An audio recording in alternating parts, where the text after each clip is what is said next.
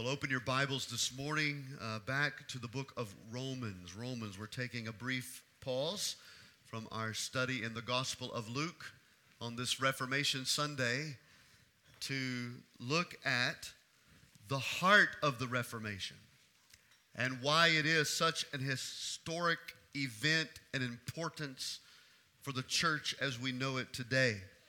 And I want us to take us to uh, Romans chapter 3 this morning, and we're going to look at verses 19 through 26 together. Romans chapter 3, 19 through 26, as we look at the heart of the Reformation. The heart of the Reformation. The Bible says, Now we know that whatever the law says, it speaks to those who are under the law, so that every mouth may be stopped and the whole world may be held accountable to God. For by works of the law, no human being will be justified in his sight, since through the law comes knowledge of sin. But now the righteousness of God has been manifested apart from the law although the law and the prophets bear witness to it. The righteousness of God through faith in Jesus Christ for all who believe. For there is no distinction.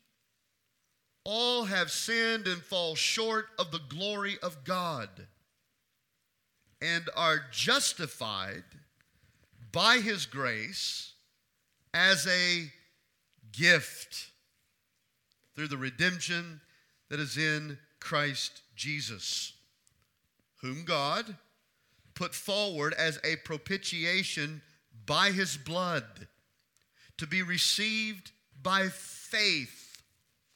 This was to show God's righteousness because in his divine forbearance, he had passed over former sins. It was to show his righteousness at the present time, so that he might be just and the justifier of the one who has faith in Jesus. Now, as I have already noted, today is the anniversary Sunday of the Protestant Reformation. As a church, we are joining this morning millions of other believers around the world in celebrating the gospel movement that took place in 1517 when Martin Luther famously nailed his 95 theses to the door of the castle church in Wittenberg, Germany. Anytime we talk about the history of the church, my mind always goes to the promise that Jesus made in Matthew chapter 16 and verse 18. Jesus said, while standing in Caesarea Philippi in front of what was known as the gates of hell, a place where human sacrifices were made to false gods, Standing in front of that place, Jesus declared, I will build my church, and the gates of hell will not prevail against it. This is a promise by Jesus to both build and preserve his church, as he has done throughout all of history unto this very day. And it's vital that we acknowledge this because history shows us that many attacks have come against Christ's church since he began it with his disciples. The first major attack that came against the first century church as Christ ascended into heaven was persecution. It was then followed by attacks of division and then corruption and then we move even into the darkness of the Middle Ages. Yet, in all of that, and rather should I say, through all of that, Christ has kept the heartbeat of his true church alive. He has used his servants, just like he did in Israel's history, to revive and awaken and reform the life of his church, just as he launched it. And of course, the Protestant Reformation is one of those movements. It's one of those awakenings, revivals, reformations. It's, in fact, probably the most notable gospel movement in history that has had an immense impact today on the identity of Christ's true church. I want to give you just a brief summary of this historical movement, but to dive into it in detail, I would have to revert you back to a series that I actually preached last year. We took three or four Sundays in talking about as Protestant evangelical Christians why we're not Catholic. And you, you can find that online at our church website or our YouTube page, and you can go back and study through that and get a more in depth. But this morning, I just want to give you a summary of that historical movement. It begins with one of the key figures of the Reformation. He was a Roman Catholic monk by the name of Martin Luther. Now, you manly men, don't, uh, don't try to take away my card, but I enjoy collecting dolls.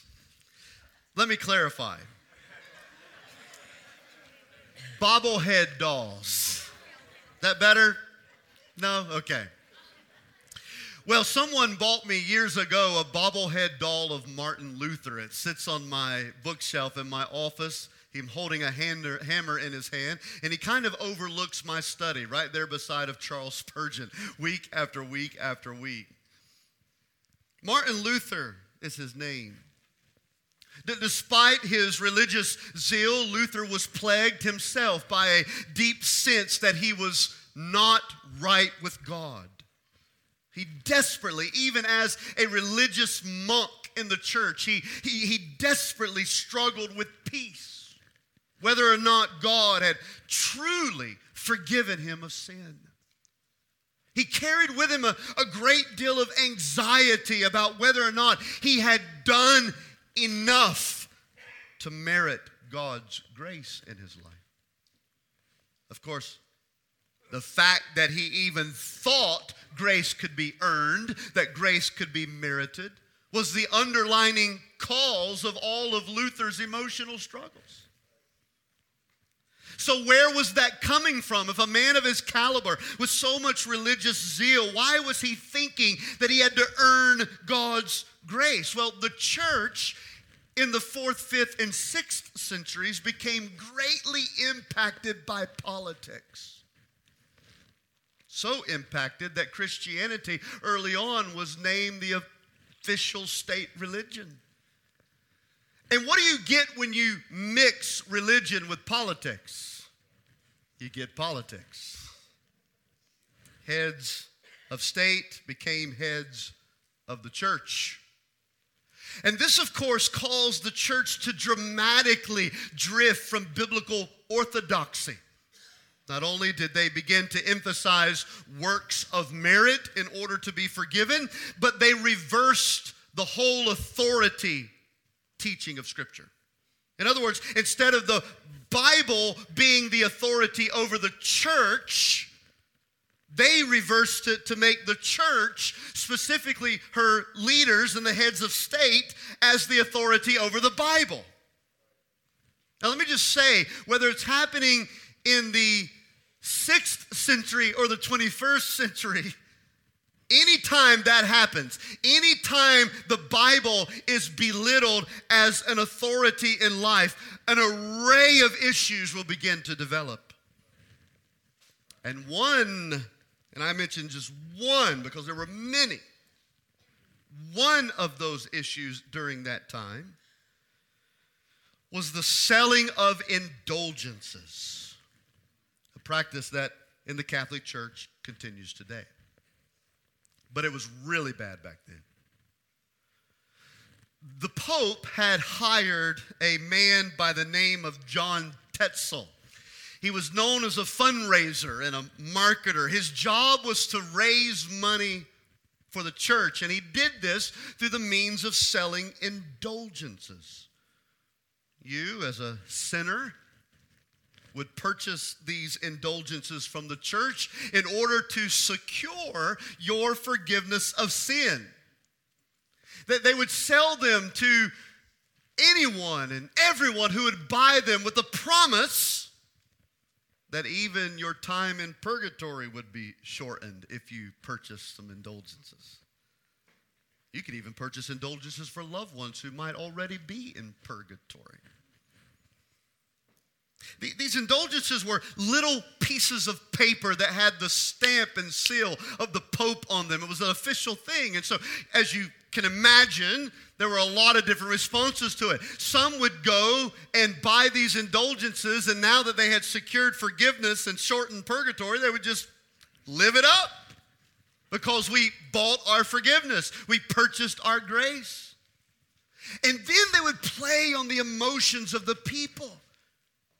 Can you imagine during a time in life where you weren't even allowed to read the Bible because it wasn't in a language that you could understand? Because the church had placed themselves as the authority over the Bible, so they're trying to teach you things that you can't study for yourself? And then they play on your emotions, trying to convince you that your deceased mother or your deceased child who's in purgatory being burned by fire right now, that if you would just give some money, give some money to the church and purchase these indulgences, then you could save your loved one from punishment. Now, how bad would we feel if that was a reality and we didn't give?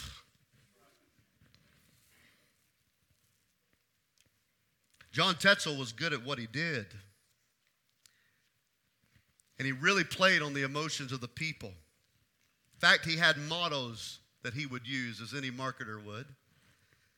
One of his mottos was this As soon as the gold in the bucket rings, a soul from purgatory to heaven springs. And this, the selling of indulgences, along with a host of other heresies, began to permeate the church during the medieval period. This infuriated Luther. And it sent him on a journey for truth. These, these unscriptural teachings that the church was emphasizing, it ate at the very core of his soul. So Luther began a deep dive into the scriptures. He, he went away and he began to study intensely books like Romans and Galatians and Hebrews were his top three favorites. And while studying them, there he discovered something that he had not seen before, perceived before. It's those moments in life when the light comes on, if you will. We even call this, theologically speaking, the illumination of the Holy Spirit. The light comes on for Luther, and what he discovered by studying these books was the doctrine of justification by faith alone. That righteousness is not earned by our merit, but is freely given by God's grace through faith. Amen. And when God's grace is given to us through faith, he discovered it is then that God justifies us and makes us right with him. Romans 1:17, we read it a moment ago, was one of the hallmark verses that arrested Luther's anxious soul. It brought him peace because in it he learned that the righteous live by faith. Those who are righteous do not earn God's favor through merit and works. No, those who are righteous are righteous because they have put their faith in Christ's work. Luther said this I began to understand that the righteousness of God is revealed by the gospel, with which the merciful God justifies us by faith. And it was here I felt I was altogether born again and had entered paradise itself through open gates. So on October the 31st, 1517, Luther wrote a series of 95 propositions. They've become known as 95 theses, not Reese's, theses. They are indictments, or were indictments, as a protest against the errors and abuses of the Roman Catholic Church. And then Luther took those 95 indictments, those 95 propositions, and he nailed them to the door of the Castle Church in Wittenberg or Wittenberg, Germany. A spark was lit that moment. Fire began to spread throughout all of Europe. It would become known as the Protestant Reformation. That's why we refer to ourselves as Protestant Christians. Protestant, the word protest, because we protested against the heresies of the dominant church. The Protestant Reformation took place. Fire began to spread. John Knox in Scotland, Zwingli in Switzerland, Latimer and Ridley in England uh, Calvin in Geneva, they all began to preach justification by faith alone, salvation by faith alone. Another reformer at that time, William Tyndale, he began to translate the Bible into English, which was a no no to the Catholic Church at that time. He translated the Bible into English so that po- common people could read and know the scripture for themselves instead of depending upon the official language of the church, which was Latin, a language that they could not know and did not understand. It was even said during that time of William Tyndale's translation and publication and the miracle of the printing press that scripture was going all over the place like never before. And one of the bishops in the Catholic Church told his fellow priests this, and I quote The lay people now know the scriptures better than many of us. So, as you might conclude, Luther had a lot of pressure put on him. In fact, he was urged to recant his statements or risk being burned at the stake. So they held a council among churches and church leaders. It's called the Diet of Worms. I don't know why, it's very weird. They did not get together and eat worms before they had this meeting. Worms was the place, diet means council. It would be like saying the Council of Charlotte, the Diet of Worms. And all these church leaders got together and they stood Luther in the middle of it, begging him to recant, begging him to back off of his propositions, his statements, his preaching, what was now moving on as a fire around Europe, or risk being burned to the stake. And here's how Luther responded Unless I am convinced by the testimony of the scriptures and by clear reason for I do not trust in the Pope or councils alone, since it is well known that they have often erred and contradicted themselves. I, Luther said, am bound by the scriptures that I have quoted. My conscience is captive to the word of God. Luther goes on to say, I cannot and I will not retract anything since it is neither safe nor right to go against conscience and scripture. And then he says, Here I stand on the Word of God. Here I stand on Scripture. I can do no other. God help me. Amen. Luther, for a period of time, then went into hiding. But at that point, the fire had already spread. God was using men to reform the church, recover the gospel, and fuel a biblical Protestant Christianity. You see, what we learn here at the very foundational level is that the Reformation was a gospel movement fueled by Scripture. Any personal reformation or church revival or national awakening, it will always be fueled at the foundation of it by the Scriptures, and that's what happened. And today, we, the church, are benefactors of it. You see, the, the question of Luther and the reformers and the continued question today is this How does a person get right with God? That was the question. How does a person get right with God? And the answer to that question is what distinguishes Protestant Christianity from Catholicism. The answer to that question is what distinguishes biblical Christianity from all other religions. The answer to that question is what distinguishes the true gospel from a false gospel. And let me remind all of us this morning it's not just a question of the past, it is the most important question today. How does a person get right with God? How do I get right with God? How do you get right with God? How do we become righteous? Well, this was the heart of the Protestant Reformation. It's the heart of Scripture. And it must remain at the heart of every generation of Christians who desire the church to remain committed to the pure gospel of Jesus Christ.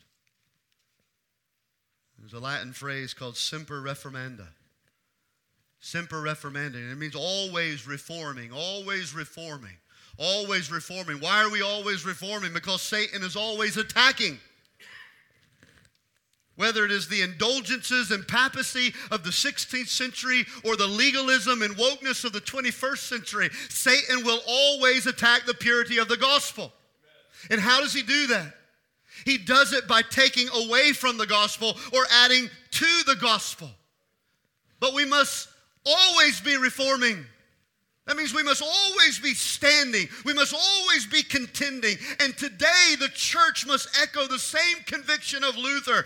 Here we stand. We will do no other. Salvation from sin is by grace alone, through faith alone, in Christ alone, according to Scripture alone, and it is for the glory of God alone. And that brings us to the heart of the Reformation. That's a historical summary, but let's, let's go to chapter 3 of Romans. Because here in Scripture, we see what is the heart of the Reformation. In fact, these verses have been called by longtime pastor of years ago, Barnhouse, 10th Presbyterian Church, in Philadelphia, Pennsylvania. He said in his notes and commentaries on this passage that these are the most important in the Bible because it answers the question how does a person become righteous? How does a person become right with God? Three things I want you to jot down. Number one, righteousness required righteousness required. Righteousness required. Verse 19. Whatever the law says, it speaks to those who are under the law. You know what that means? That means that all people everywhere are accountable to the righteousness of God's law. In fact, that's precisely what he goes on to say in verse 19. The whole world is accountable to God. The whole world is accountable to God. One day, we will all stand before him. Hebrews 9 27 says, Man has one appointment to die, and after that comes the judgment. After that comes the judgment. We will all be held accountable to God. We will all stand before Him, and we will be held accountable to God on account of His perfect righteousness as expressed in His law. So that's what it means when he says, whatever the law says, it speaks to those who are under the law. Well, who's under the law? We're all under the law. We're all under the law. And the law is the expression of God's character of perfect righteousness. And it is to that we are held accountable. Now, here's the problem that's not only a high standard, it's an unattainable standard. verse 10 of this same chapter says, None are righteous, no, not one. None are righteous. In fact, not only are we not righteousness or not righteous, he goes on in chapter 1 to say that we are filled with all manner of unrighteousness. This is the gravity of our situation. We were born this way, born sinners. Depravity has brought death to our spiritual soul.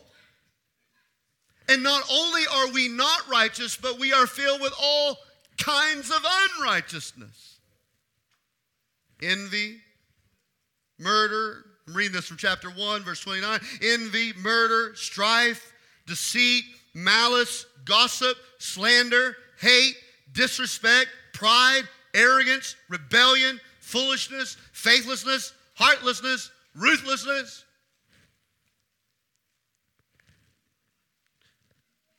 It's not possible for us to perfectly keep the righteousness of the law. It's not possible. Back here in chapter 3 and verse 23, he declares that all of us have sinned and fall short. Fall short of what? Perfection.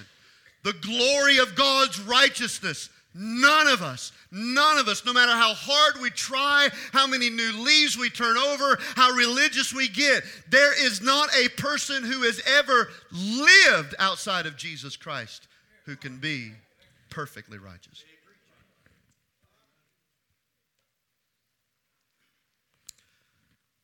And yet, God still requires that from us.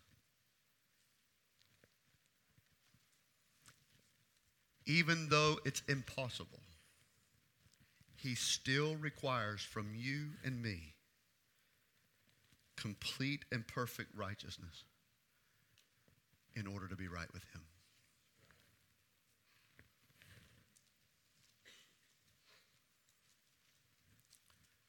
You see, we can't see the light until we recognize just how desperately dark it is. And in this passage, we see both the gravity of our situation and our inability to fix it.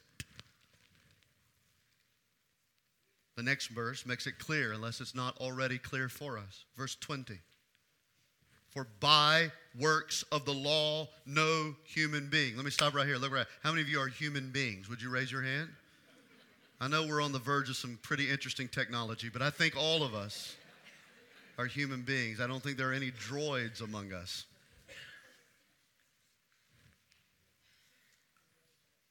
For by works of the law, no human being will be justified. Now, the word justified is important. It's in Christian doctrine, it's a court term describing a person who's been made and declared legally righteous. A person who's been declared perfect. And we are clearly told that it's impossible for any human being to be justified, to become perfect by keeping the works of the law. That's what he's saying in verse 20. There is nothing you can do in terms of merit and earning and good favor that will make you righteous. So, again, this is a problem, isn't it? And it's not a small one, it's a big one. Not only are we filled with all manner of unrighteousness, but we have no ability to do anything about it. Yet again, that perfect righteousness is still required in order to be made right with God. So, what shall we do? What can we do? Well, the medieval church in the fourth, fifth, and sixth century largely, prior to the Reformation, said you, you just got to do your best. I mean, you, you, you, you got to believe that Jesus came, but you got to understand, you got to take the first step back to Him. That's what they said. You got to work hard. You got to you got to do good works you got to go to mass you got to do all this kind of stuff you got to you got to merit the righteousness of god and even at that hope that it's been good enough but the reformers concluded that's not what this says so who's going to be our authority the scriptures or at that time the predominant voices of the church Righteousness required. Write down number two righteousness revealed. Righteousness revealed. Now, verse 21, it's a transitional verse to what we've heard in the bad news of verse 19 and 20. And notice the first two words of it but now. But now. In other words, righteousness is required to be right with God, and you and I can't do anything about that. But now. But now the righteousness of God has been revealed apart from the law. Again, it's not earning grace by keeping the law. No one can perfectly do that. We've established that. But his righteousness is, in fact, revealed in the law. The first five books of the Old Testament. He also goes on to say here in verse 21 that it's revealed in the prophets the rest of the Old Testament scriptures. In other words, all of Scripture testifies to and reveals how a person becomes righteous. And it's revealed in one object. Verse 22 in Jesus Christ. In Jesus Christ. Not in communion, not in good works, not in baptism, not in indulgences, not in rosary beads, not in church membership. Righteousness is revealed in Christ Jesus. Friend, listen to me this morning. There is only one who possesses God's perfect righteousness.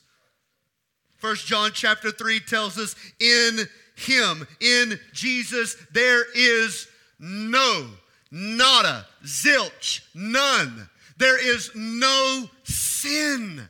No sin. Jesus Christ is God's provision of perfect righteousness. And it's in His gospel and in His gospel alone that guilty sinners like you and I can be made perfectly righteous. Romans 3, verse 23, all have sinned and fall short of the glory of God, and they are justified. That is, they are made righteous. They are made righteous by His grace through the redemption that is in Christ Jesus, whom God put forward as a propitiation by His blood, encompassing the fact that sin must be paid for. God's perfect righteousness demands it. No one can come in to God's presence who possesses sin. No one. And in order for sin to be removed, now catch this, listen, this is how salvation works. In order for sin to be removed and perfect righteousness imputed, then the one who is perfectly innocent must die in the place of those who are entirely guilty.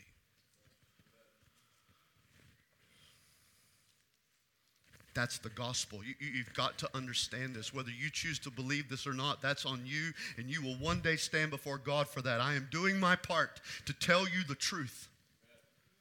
And the truth is, in order for your sin to be removed and Christ's perfect righteousness to be imputed in sin's place, then the one who is perfectly innocent must die in the place of those who are entirely guilty.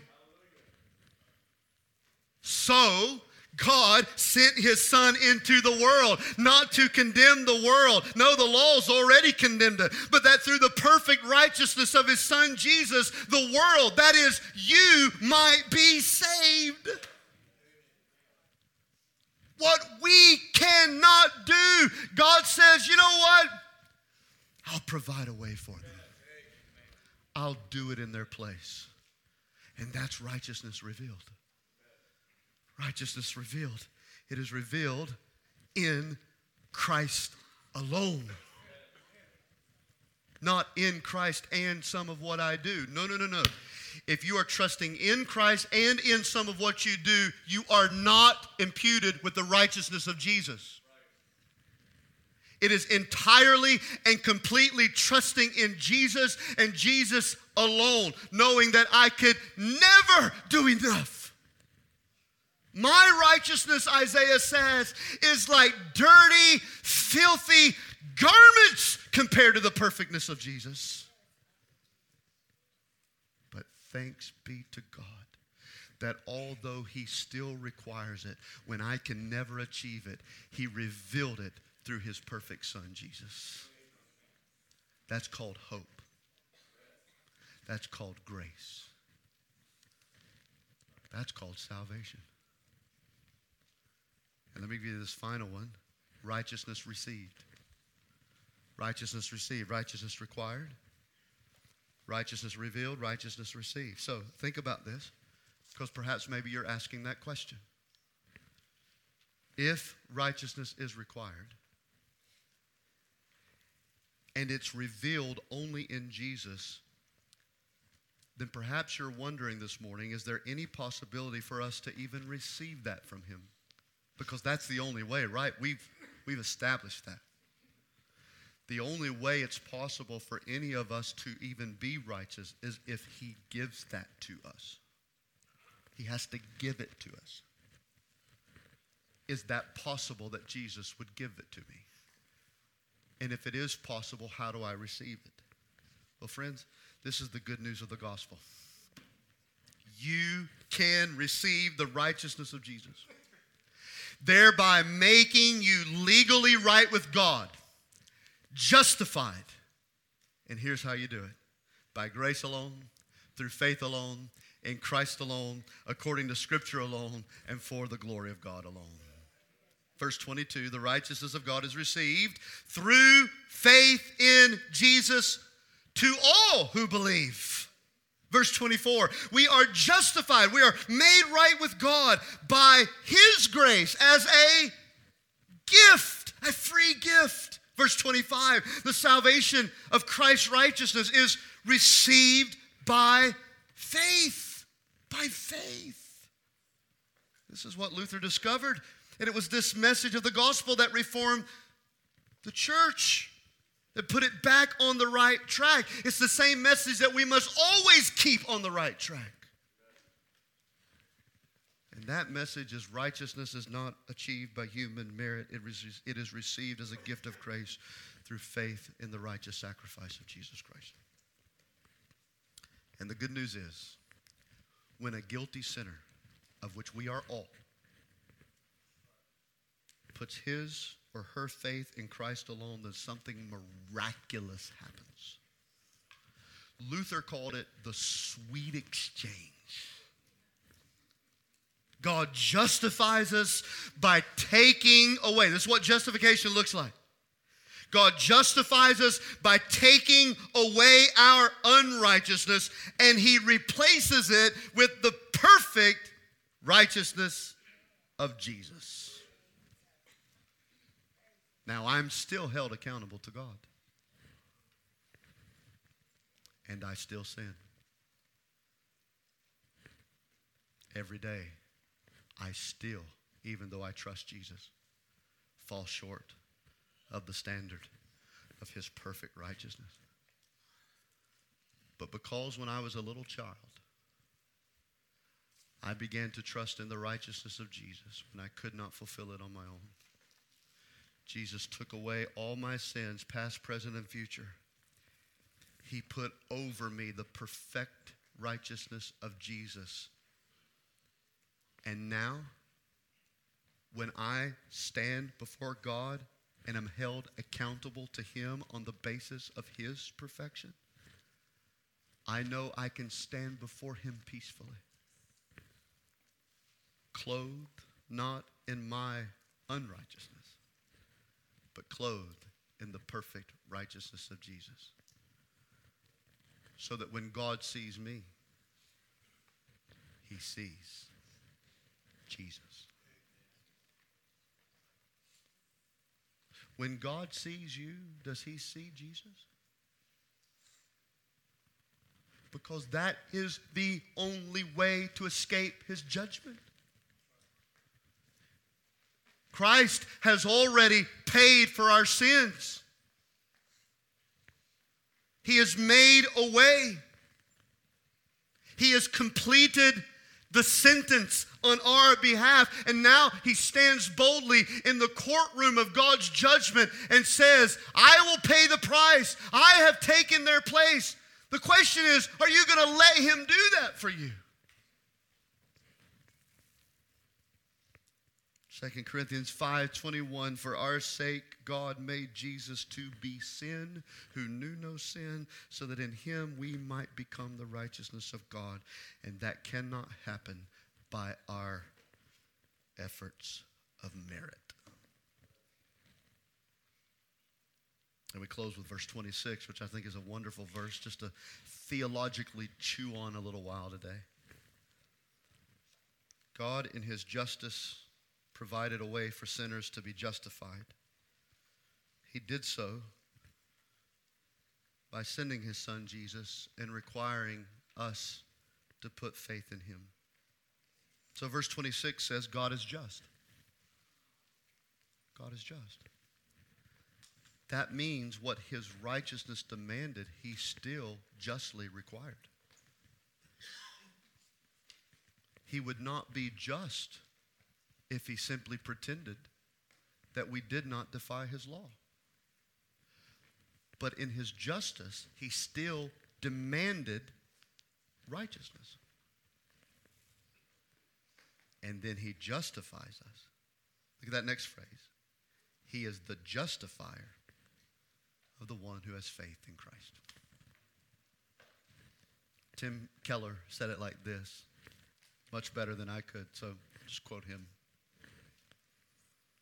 The wonder of the cross, Keller said, is that in the very same stroke, it satisfies both the love of God and the justice of God.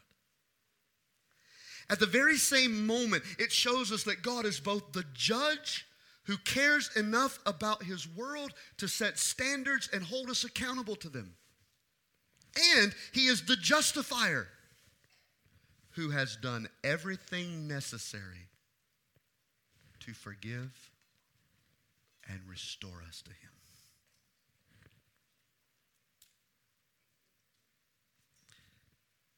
How does a person get right with God? Faith in Jesus. That's why the Reformation is so important to our history as followers of the true gospel.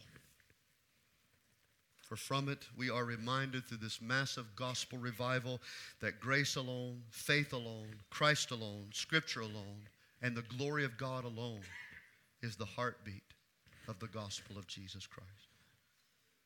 We are made right with God by faith in Jesus, not by works of merit. So the only way for us to close is by asking the question Are you right with God? Are you righteous? Are you? Well, I pray today that you will put your faith and your faith alone in Jesus Christ, the righteous one, who took your place. Let's bow our heads together